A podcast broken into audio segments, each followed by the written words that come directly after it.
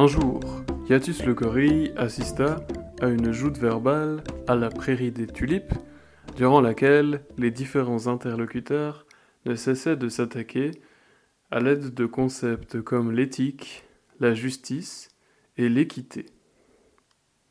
Yatus étant de nature réflexive, il se demandait cependant si, derrière toutes ces accusations fort efficaces pour gagner les faveurs de l'opinion publique, ne se cachaient pas en réalité de grands mensonges, car il se demandait si l'équité était par exemple quelque chose qui se trouvait réellement dans la nature. Pour l'aider dans son raisonnement, il choisit d'aller trouver l'un des acteurs principaux qui utiliserait ce type de concept, en la personne de Gainde le lion, qui était le roi de la savane et qui jouait souvent le rôle d'arbitre durant les différents conflits et également de distributeur pour ce qui était des richesses, des privilèges et autres ressources.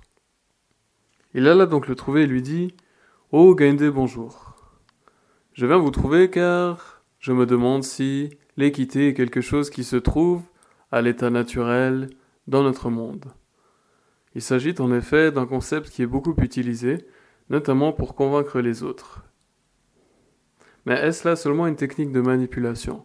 Ou est-ce que l'équité existe réellement Alors Gandhi lui dit Eh bien, Yatus, dans la nature, l'équité existe effectivement.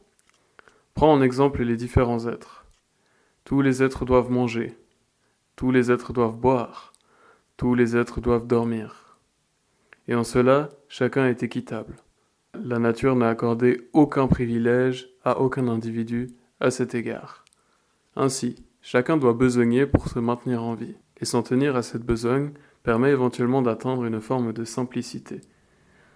En ce qui concerne l'exploitation de l'équité pour manipuler les individus à des fins personnelles, il s'agit là d'une autre histoire, et parfois l'équité qui est mise en avant n'existe pas réellement. Mais si l'on s'en tient à ce que je dit, Yatus, tous les êtres, à la base, ont les mêmes chances.